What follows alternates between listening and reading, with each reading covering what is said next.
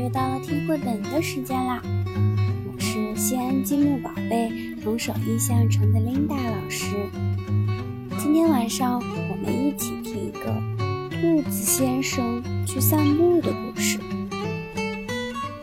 兔子先生家有一个兔子的标志，兔子先生要到外面去走一走。一出门，兔子先生就看到一个往前走的标志。过了一会儿，咦，这是什么标志呢？啊，知道了，嘿，这是楼梯的标志嘛。嗯，这又是什么标志呢？啊，这个是桥的标志。接下来的标志是，嗯，好怪呀！哎呀呀呀呀呀！原来是小心斜坡的标志，哎呀，疼死了！又有一个奇怪的标志，这个也看不懂。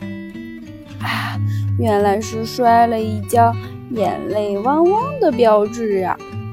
那现在要回家去了，还是继续往前走呢？当然要继续往前走啦！那么小心啦，要注意路上的标志哦。是是，知道了。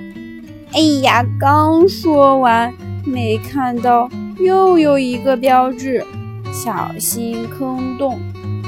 咦，这是什么标志？是船的标志，还有海的标志。这个嘛，就是哥俩好的标志喽。好啦，小朋友们，今天晚上的故事讲到这里就要结束啦。嗯